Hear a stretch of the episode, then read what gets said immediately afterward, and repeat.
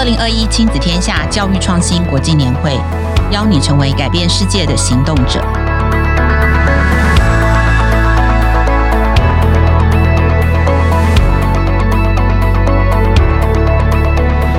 大家好我是今天的主持人，亲子天下品牌策展部资深经理，同时也是一个一直在教育策展之路上坚持的策展人李佳颖 Rita。欢迎来到教育创新国际年会特别专辑第二集。在第一集中，总编辑雅慧、媒体中心主编邵文和大家谈到，从五月十八日以来，台湾防疫升级后，我们的教育现场面临的冲击与快速反应，线上线下虚实结合的混成式学习，已经成为未来学习的常态。疫情的破口，迫使我们重新去思考新时代的学习究竟应该是什么样子。在新时代学习中，变化的不只是方法或平台的转换这么简单，更重要的是学习目标以及学习应用场景，已经与以往彻底不同。在二零二一年，我们的学习目标与重要的关键字是什么？这就是每一年亲子天下举办教育创新国际年会的原因。综合我们在这一年来观察到的全球教育趋势与台湾教育现场的实践，提出下一个年度的重要教育关键词，就是永续。在今年的年会，我们要带领大家一起探究这个全球性的议题 ——SDGs Sustainable Development Goals，二零三零年。联合国永续发展目标，这个目标的提出是要回应当前全球从环境、文化、人类生存、国家关系等多元层面所面临的问题。这样的内容如何与教育现场产生关联？在不同的教育领域，究竟大家是如何思考以及回应的呢？在这一集的 Podcast 节目，我们想跟大家一起来聊一聊教育以及永续的核心。我们的主题是学习解决世界难题，从永续出发的跨领域整合学学习。当永续作为学习的重要目标，是要带领我们重新去看待新时代的学习，一起学着如何解决真实世界难题。学习不再只是解决课本上的题目，这个题目其实一直都在我们的生活当中。二零三零年联合国永续发展目标 SDGs 已经是各界急于投入解决的方向以及创新的指标。但回到教育现场，SDGs 的十七个指标听起来真的好复杂，感觉与我们与孩子距离非常的遥远。要如何让我们的孩子在生活当中，在学习上就能开始参与，并真正的感受，再开始实践呢？而真实世界的难题这么复杂，在学习面向课程的设计上面，跨领域的整合学习成为必然。这样子的教学方式，在真实的教学现场又该如何实践呢？所以今天我们就要邀请来自台北市龙山国中不速之客跨领域课程团队的郑志鹏小 P 老师以及蔡季娟季娟老师来与我们一起分享，在教育的现场应该如何结合跨领域学科学习，让孩子从日常生活的学习当中就能主动参与 SDGs 的实践以及学习。首先，让我来为大家介绍一下今天两位大来宾。第一位呢，就是来自于我们龙山国中的小 P 老师，请小 P 老师跟大家打个招呼。哎，主持人好，各位听众大家好。好，小 P 老师是我们十二年国教自然领纲委员，也曾经荣获台北市弹性课程设计优良奖，同时也是二零二一亲子天下创新教育一百的获选人。那当然啦，小 P 老师也是亲子天下出版的《教出科学探究力》的作者。那第二位大来宾是谁呢？一样是来自于龙山国中的蔡季娟老师，请季娟老师跟我们的听众打声招呼。Hello，各位听众，大家好，我是龙山国中的季娟老师。嗨，季娟老师。季娟老师呢，是任教于龙山国中国文科以及弹性课程的负责老师，曾荣获台北市弹性课程设计优良奖，以不速之客跨领域教师社群获台北市教师专业发展实践方案优良社群甄选特优，同时也是二零二一亲子天下教育创新一百的获选人。好，那我们就要来到今天第一个问题了。在今天节目播出的时间哦，刚好是开学两星期。后，台湾的教育现场自五月十八日防疫升级之后呢，我们就面临到因为全球疫情变化而产生的一个真实世界难题，就是不能现场授课。在看到这个下一个阶段已经成为一个必然的学习状态的重点，这个混成式学习，也就是线上线下虚实结合的教学方式之后，老师们对于这样子的一个教学方法的变化有没有一些心得或感想？而老师们在未来的教学内容设计上面会有什么样的调整吗？我们是不是先请小 P 老师来 帮我们分享一下？好，那关于这个线上课程哦，因为我们大家也都知道，五月那个时候呃来得非常的突然啊，这个宣布要回家上课之后，可能没有太多的时间做准备了哈。那所以大家在这么仓促的情况下，都是在线上课程开始真实发生之后，再开始去呃思考研究这个问题啊。那对于自然科老师来讲，其实我们。把这个整个课程的呃需求拆解思考之后，就发现说，其实有一个最大的难题就是实验室做的地方。那因为我们呃许多老师在设计课程的时候，都是要用一个实验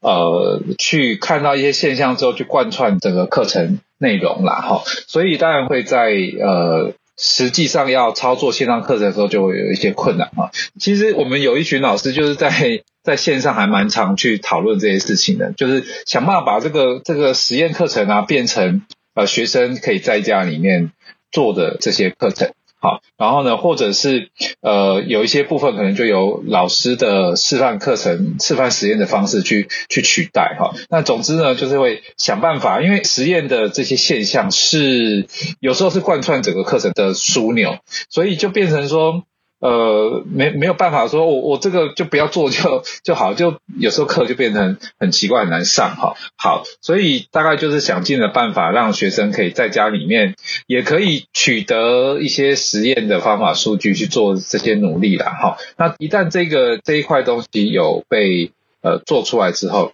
它的实验之前的讨论跟实验之后的讨论大概都可以呃贯穿起来。对，所以大概会有几个模式，找一些。居家可以取得的实验器材可以去用啊，或者是其实我们的厨房哦、客厅啊、我们的文具啊，都有很多是可以拿来做实验的。那如果真的不行，可能就是老师去做一些示范实验给学生。未来还会再继续努力啊，对，想办法有什么什么防疫实验包啊，做出来给给学生带回家，那也也是有可能做到这件事情。嘿。看起来我们真的做了非常多的不一样的解决方式的转变，好像真的让学习的状态更回到生活当中了。那呃，我们想要请一下季娟老师，因为季娟老师是国文科的老师嘛，我们想请季娟老师是不是也分享一下，在这个就是混乱的混成式学习的过程当中，老师有没有什么观察或者是想法可以来跟大家分享的？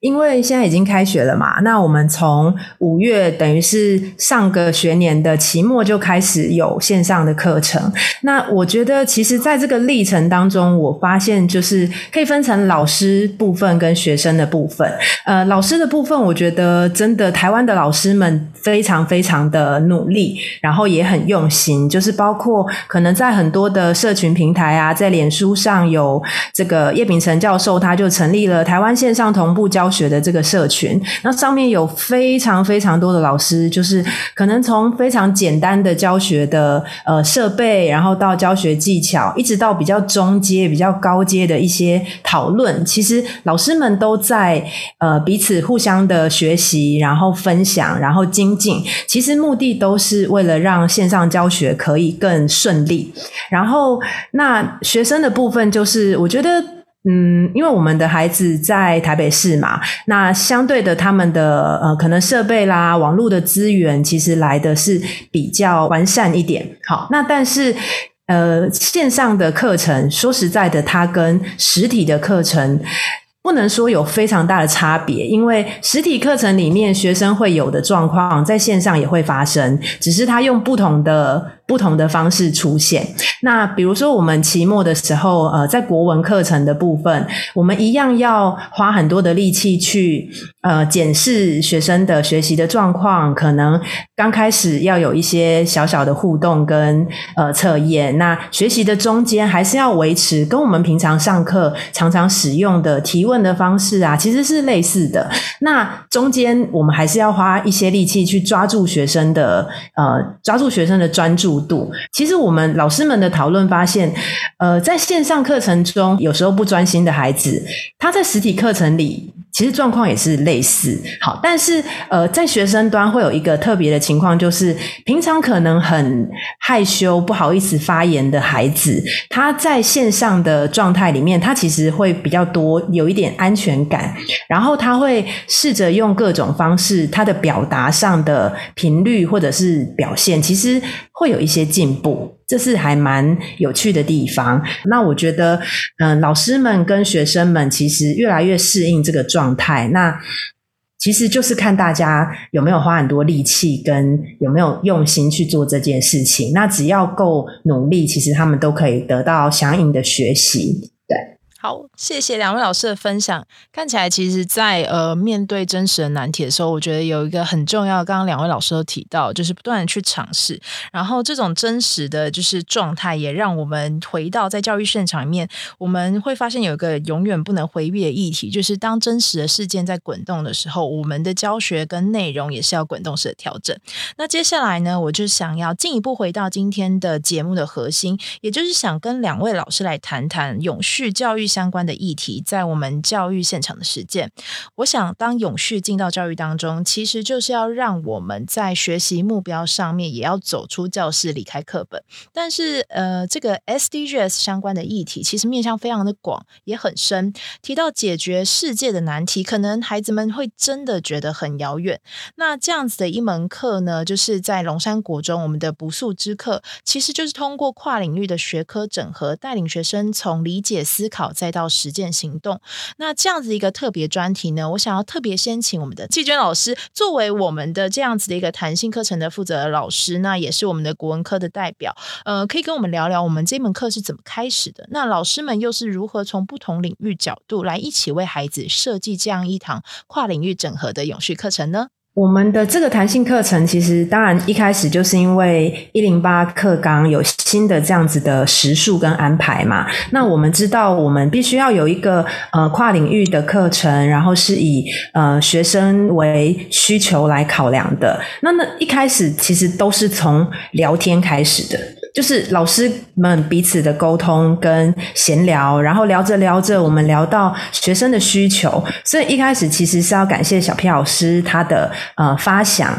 然后我们想到既然有这样子的课程的机会，我们就从呃我们自己龙山国中的孩子，或者我们说万华区的学生，身为一个国中生，他们到底需要什么？然后从呃我们这个孩子从进到龙山国中七年级，然后一直到他九年级毕业，他可以培养出哪一些的能力？我们可以帮忙他奠定什么样子的基础？一开始是这样子想。那因为我们的团队里面刚好时数上的讨论啊，然后安排我们有自然老师、国文老师跟英文老师，那我们就分别来讨论说，我们觉得孩子们需要哪些能力？哦，可能是阅读的能力，可能是呃文章的理解的能力，或者是制作图表的能力、报告的能力、表达能力，还有小组沟通的能力。好，就是各种能力都是我们觉得。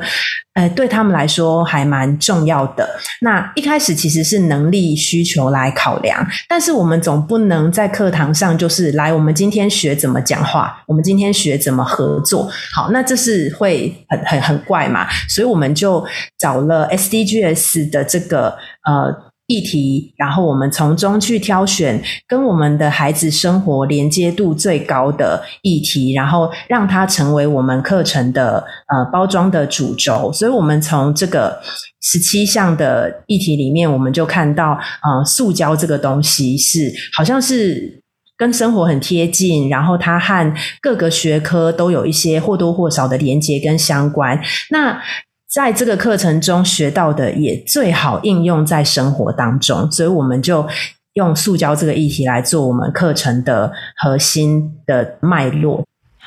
那我们现在了解的这个课程哦，一开始开始的地方，那其实当要真的进到实践的时候，我相信就是在不同的学科里面会提供完全不同的主题跟观点。那我这边想要特别请小 P 老师哦，他是自然科学领域的相关老师，是不是请小 P 老师也跟着来帮我们一起分享一下，在这样子的一个跨领域共同备课以及设计的同整课程当中，老师们都是如何真实的参与进来？然后在这里面呢，我们又是怎么样跟学生来讨论这样的主题？在原本设定的这个能力指标之下，那我们通过这样子不速之客塑胶的这个议题，怎么带大家继续往下一步前进呢？其实最开始呢，呃，我们各自的老师哈，脑袋里面对于领域内各自领域内的呃的课程的那个想法都还还非常的怎么讲？领域的本位啊，就是说，哎，国文老师会在意国文课要上什么，英文老师会在意英文课要上什么。那当然我们也都知道哈，因为因为我们毕竟没有经验做跨领域的事情哈。但是所以呢，一开始我们在谈这些课程的时候，都是呃怎么去谈啊？就是就是这样一个课程，怎么样去帮助到呃帮助到孩子，那是一回事哦，也要帮助到你领域内的课程的学习，例如说。英英语英语老师其实脑袋里面其实多少就是会想说，我有没有办法有多一点的英语课在弹性课程里面，可以让让孩子的英语能力会提升。OK，好，那这个这个是一定的，所以我我们也一开始也觉得说，呃，这个点大概突破不了哈，所以一开始我们的呃领域的那些壁垒 还是很分明的。好，各自在努力各自的东西，然后再把它整合起来，有点像是拼盘式的那个的感觉哦。一开始，但是呃，有趣的事情是，呃，刚刚刚呃，金源老师有提到，例如说像呃语文阅读的能力，或者是呃截取资料，然后把那个资料做整理，或者是上台做简报、做发表能力。你听到这些东西的时候，你会问说，刚刚那些能力应该是属于哪一个科目的呢？哪一个领域的呢？就好像说，哎，每个领域好像都会多少需要用到这些东西。好，所以到我们开开使这个课程到了第二年、第三年，就发现一件有趣的事情，就是原本的那个老师之间的那个呃领域的界限，因为他们已经模糊掉了，就是他大家会开始慢慢越来越知道说，哎，其实不管是国文老师，或者是英文老师，或者是自然科老师，都会做简报啊。都会上台报告啊，那所以这个东西就不是属于说呃哪一个科目的老师要去教的东西。然后呢，那后甚至是整个 SDGs 的呃某个主题，因为我们挑的是环境的塑胶主题，那那是属于哪个科目？也也没有啊，也没有属于任何特定科目哈。所以慢慢的这些呃领域的差异，其实就慢慢被打破了。那我因为我们。几乎每一个礼拜都会碰面做共备备课，所以其实我们也慢慢对于呃各自本来分配给各自领域要教学的那些东西也越来越清楚，然后就会就会觉得说，嗯，好像不因为呃弹性课程或者是我们谈的我们设定的那些主题，你你可以去想想看，说这个好像真的不属于任何一个特定科目。它也不不是说某个很专业的领域才需要会的东西，而是而是听起来就是一个普遍的一个公民，最好都要多了解一些的一些东西。那那这样的话，就会就是每一个老师都应该是可以去去教的，然后只要经过足够的准备，好，就会就会是这个样子。所以慢慢的，这我觉得我们到第三年那些呃领域的界限也被打破，就变成真正的。就是真正的跨领域的那个感觉的那个课程，对。不过我们也走了三年嘛，对，才慢慢去去去理解这个这个事情，这样子。嗯。沿着这个话题，我就想要再往下再问一下，就是呃，其实这样子一个教学设计里面，我觉得两位老师都有特别提到，就是这里面其实呃，它的学科领域哦会越来越模糊。那你们在一开始的时候，其实也不是因为学科而产生这个专案，而是因为就是大家一起来思考，就是学生在能力指标上面，然后以及有哪些老师愿意参与进这个专案。那所以我想要请老师们来分享一下，就是如果今天有呃老师们，其他的老师们想要展开这样。样子类型的课程设计，或者是在思考 SDGs 或者是这种整合型的教学专案的时候，我们应该要用什么样的心态来准备？那它跟以往我们在准备呃学科课程的心态上面，或者是思考逻辑上面有没有什么不一样？那我想先请我们季娟老师来帮我们分享一下，好吗？好，刚才说从弹性课程要怎么对应到原本自己的科目嘛？那我觉得。在这两年多三年的过程里面，其实最重要的其实就是共备的团队。对，那因为共备这件事情，我们几乎是每一个礼拜都共备，就是从。学期还没有开始的时候，我们就会先共备，然后确认我们这个学期的目标啊、方向。然后每个礼拜都共备，是因为我们共备的细节其实还蛮多的，包括呃上一个礼拜呃各各班孩子们执行的状况，然后各班有没有什么呃差异呀？因为每一个老师会遇到的每个班的孩子会不太一样。那呃有一点点可以互相取暖，然后也有一点可以互相交流。那另外我们还会。把接下来的课程里面我们需要用到的教材，或者我们可以用到的延伸的内容都一起准备好，所以我们互相提供给彼此，不管是实际上的资源，或者是心理的建设的部分。好，甚至我们还有一个支持，就是，诶，你担心自己一个人不一定 hold 得住吗？没关系，我们一起去。所以在这个。课程里面是，甚至我们曾经有过，就是一整节课就是两个老师在里面，甚至还有过三个老师在里面。就是当我们第一次要做一些包括呃不同的载具的尝试，然后或者是我们觉得像我们带了一些桌游啊或者是什么，我们希望呃孩子们可以都能够被照顾到的时候，我们就真的真的是呼朋引伴，而且是没有任何资源的，就是也没有多的钟点费，我们就是。出人出力，然后呃给彼此一些支援，对，那这样子的历程，其实在一般的学科里面比较少看得到。好，在一堂课里面，比如比如说国文课或者是自然课，同时有两个老师上课，那可能是某些营队才看得到的状况。那对应到像我们的团队里面就有英文老师提到说，这个弹性课程的历程让他感受到跟在教授学科上有非常大的差异，就是某一些呃看待学生的角度，包括学生的能力的展现，还有学生们在合作的时候的状况，还有。呃，一些弹性的应对的处理，都跟学科上有蛮大的不同。然后学生们其实也很珍惜这样子学习的机会，因为我们都有做一些嗯后侧的调查嘛，就是学生们其实他们确实能够知道这个课程上学到的能力是他未来可以应用的。然后他也有机会在这个塑胶议题是有机会在生活当中做一些实践跟尝试的，对。然后我觉得他可以推到呃学科，其实就是那个老师之间的共备的资源的的系统啦，就是能够友善的去呃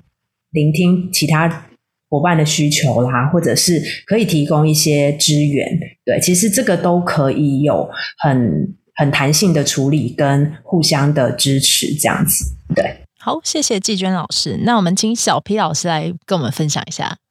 我现在比较强烈感受到的，呃，应该不是我们学校的情况，就是有时候去去呃别的地方看到一些跨领域课程，其实呃。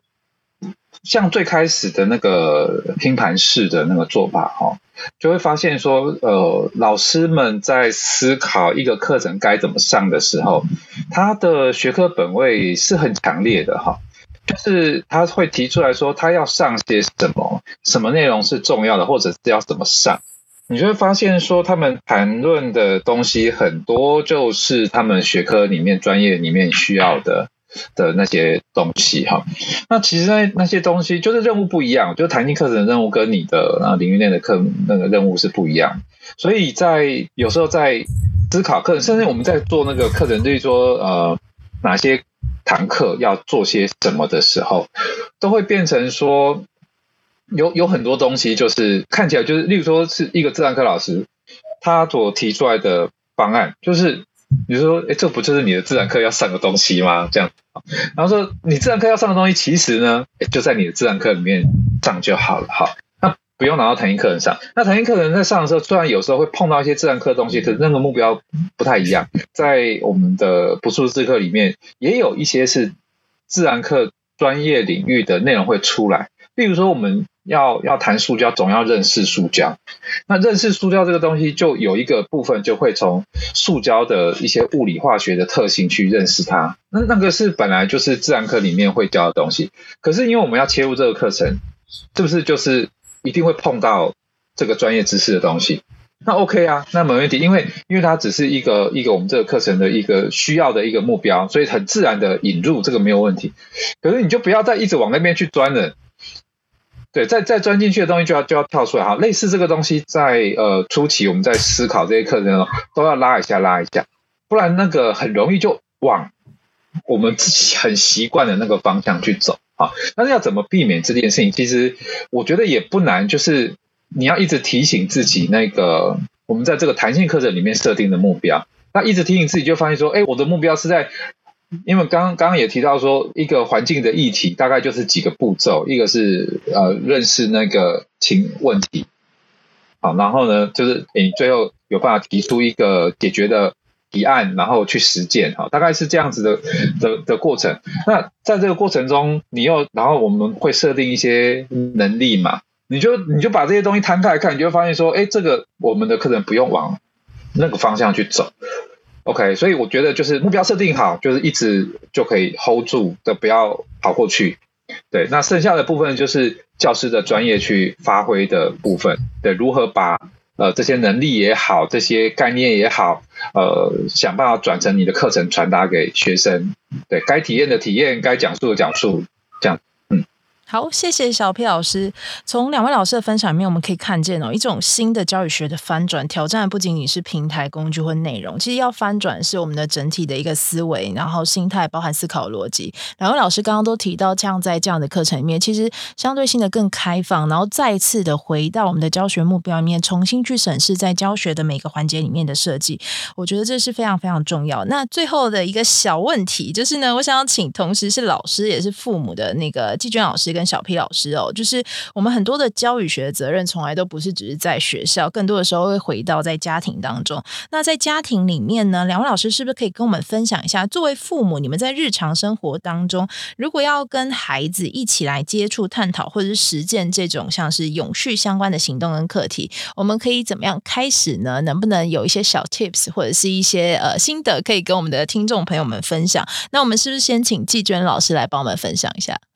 我的经验的话，大概就是关于这一些跟生活有关的永续的议题，好，包括好，如果是环境的这一块，呃，我们自己日常生活当中会用到的一些方法，比如说，呃，用环保袋啦，然后用不锈钢吸管啦，就是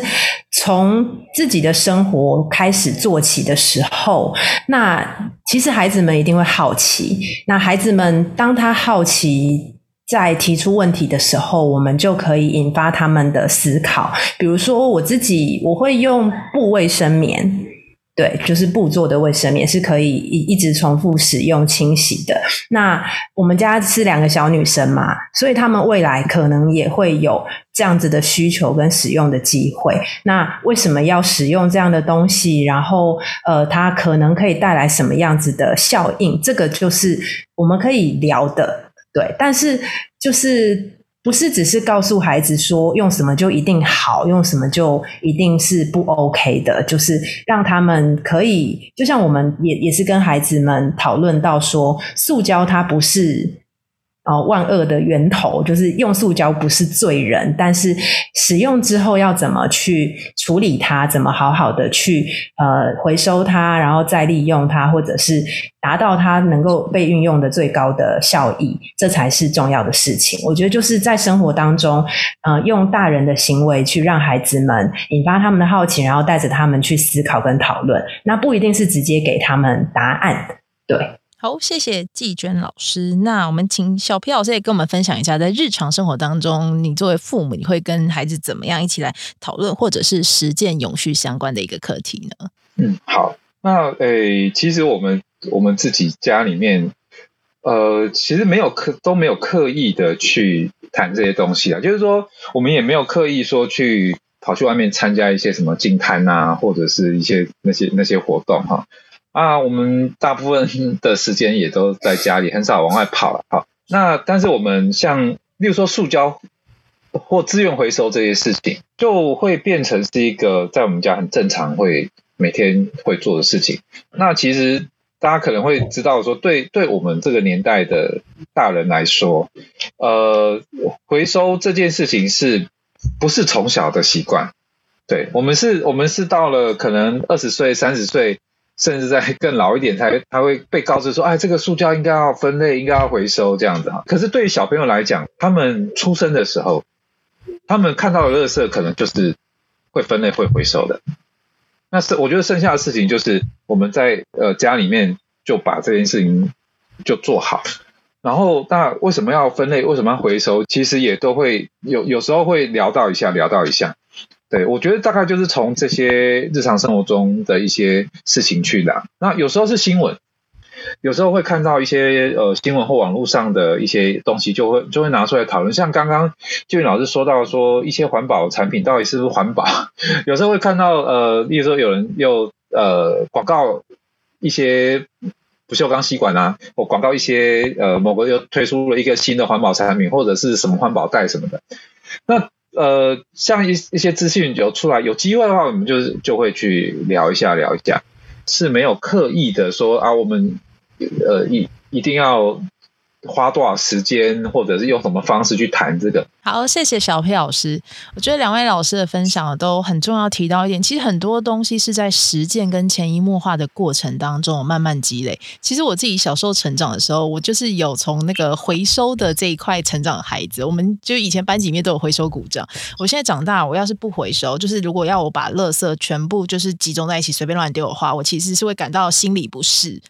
我会觉得很有罪，非常有罪恶感。就是没有办法接受这件事，所以这是一种，它是一种惯性的反应。但是我觉得这个就是教育的很重要的过程，就是它会慢慢成为，就是当我们不再认为它是一个知识，或者是认为一个需要被记住的东西，当它在我们的生活当中、生命当中已经成为一种习惯的时候，我觉得这个就是是教育带给我们最重要的事情。好，那再次谢谢我们今天小 P 老师跟季娟老师我们带来的精彩分享，谢谢老师。好，谢谢大家。好，谢谢主持人，谢谢大家。好，那也非常谢谢大家收听今天的内容哦。老师的分享真的非常精彩，但你有发现吗？就是老师们还没有办法往下讲，就会被我们打断。因为其实呢，今天的节目就是重点是要给大家一个亮点的预告，因为我们呢，在就是我们的十一月三十到十二月五号的这个期间，我们即将会举办亲子天下二零二一教育创新国际年会。到时候呢，就像是小 P 老师也会在我们的年会现场为大家带来更精彩的实作案例的分享哦，所以呢，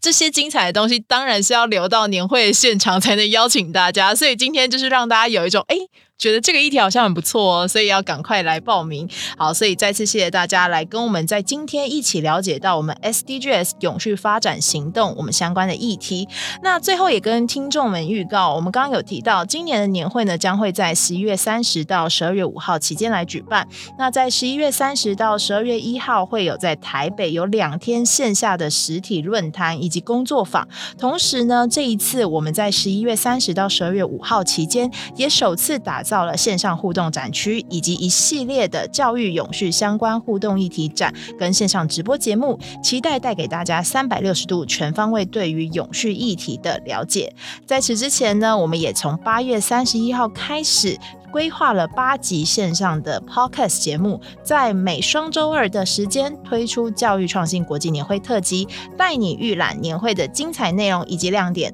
欢迎听众锁定亲子天下 Podcast。掌握教育趋势。